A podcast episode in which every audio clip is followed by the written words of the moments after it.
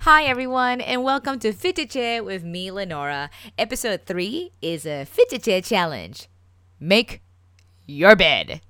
Make your bed. Yes, you heard me. That is the challenge to make your bed first thing in the morning, and I want to share with you three reasons why.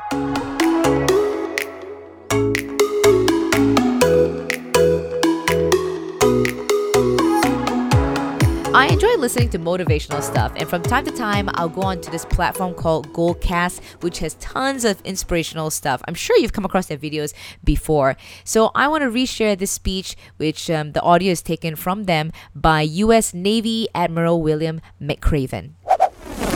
If you make your bed every morning, you will have accomplished the first task of the day. Making your bed will also reinforce the fact that the little things in life matter if you can't do the little things right, you'll never be able to do the big things right. So, why take the time to make your bed?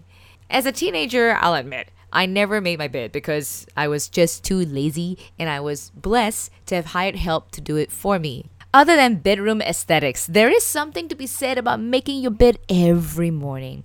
There are also plenty of reasons or excuses why someone doesn't want to make their bed.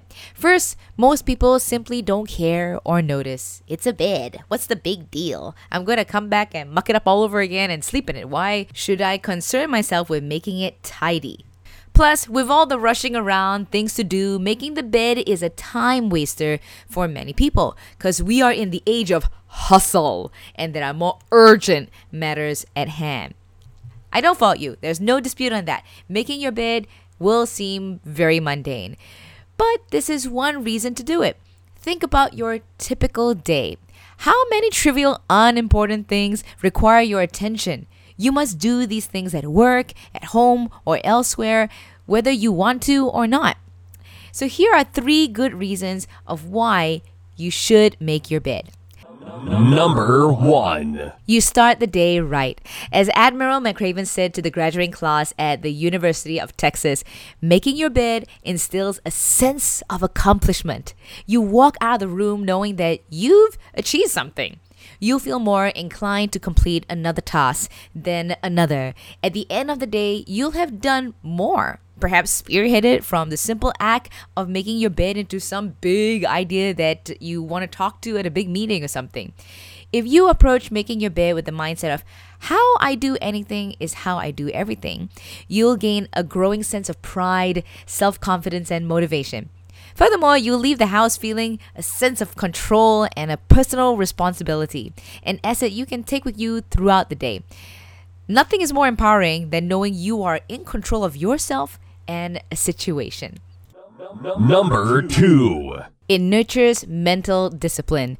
Mental discipline, also known as self discipline, is developed by overcoming mental and physical resistance, something that you don't want to do, but you're going to do it.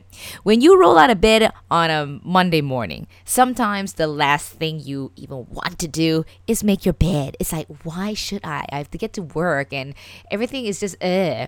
This dreaded feeling is understandable, but it's also a terrific opportunity to discipline yourself.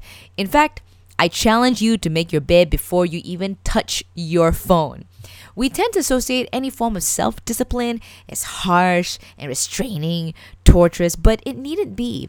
Although your brain and body may resist your efforts, you can engage your mind at will and gently bring its attention back under control.